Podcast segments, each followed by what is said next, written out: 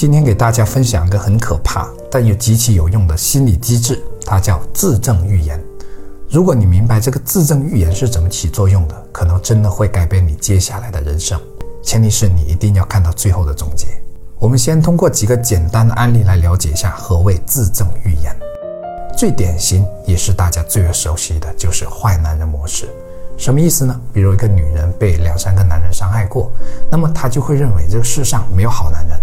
正所谓男人靠着猪啊，母猪都能上树了。只要他建立了这个信念，那么接下来他每遇上一个男人，就会不自觉的从这个男人身上验证这个信念。事实是，并不是因为这些男人如何，而是他对他这个信念非常敏感，这个信念成了他人生主要的思维习惯。一旦这个男人出现某些言行，他就会自动启动这个信念去解释，然后得到跟自己所想一样的错觉。这也是生物的简化适应本能所导致的，因为直接调取原来的经验，大脑就不必那么耗能了。再举个例子，我之前遇到一个朋友，他看新闻只看怎么防骗和负面新闻，从来不看那些正面的内容。你看，没错，这个世界和我所想的一样。因为他过去已经建立了一个信念，那就是这个世界很不安全，很多骗子，一定要注意保护自己，从而自动忽略了所有与此无关的信息。和坏男人模式一样，他会不断的有选择性的收集相关信息去强化他的信念。比如还有一些人认为所有人，无论是家人还是同事，都和自己过意不去，依然是自证预言的作用，因为他只看到和自己作对的那部分，自动忽略了其他。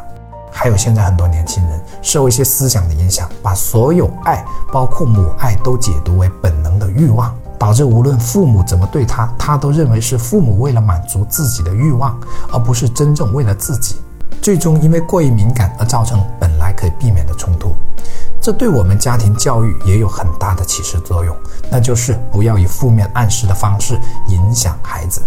比如一个孩子在还没有建立自我评价的小时候，就经常被父母说笨，那么他一旦发现有那么几件事情能证明自己确实笨，他就会对这个信念进行强化，没错，我真的好笨。可现实是，每个人多多少少都会做一些又蠢又笨的事情。也就是说，事实是怎么样不重要，重要的是你是怎么看的。著名心理学家阿德勒说，我们所有行为都受过去的生活经验影响，但他又说，真正影响我们的不是生活经验本身，而是我们自己赋予生活经验的意义。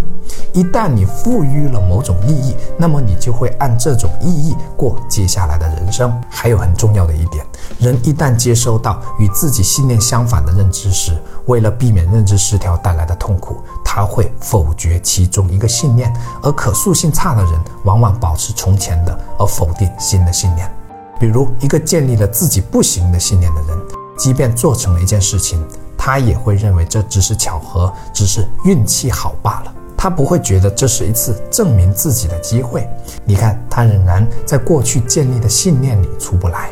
当然还有一种可能，他感觉自己要飞起来了，从而变得飘飘然，这就走向了另一个极端，自我膨胀，最终摔下来的时候，往往需要承受比常人更大的痛苦。总之，从前经常被否定的人，要么长期处于情绪的低位，要么情绪容易大起大落。你一定要注意，当你经常陷入一种没错我就知道的模式当中时，你应该有所察觉，有所警惕。归根结底啊，信念其实是一种心理暗示，我们一直都活在自己和他人的心理暗示当中。总之，如果你要改变，首先要反思一下自己哪些错误的信念和认知在起作用。有些认知和信念是必定会让你越活越狭隘的。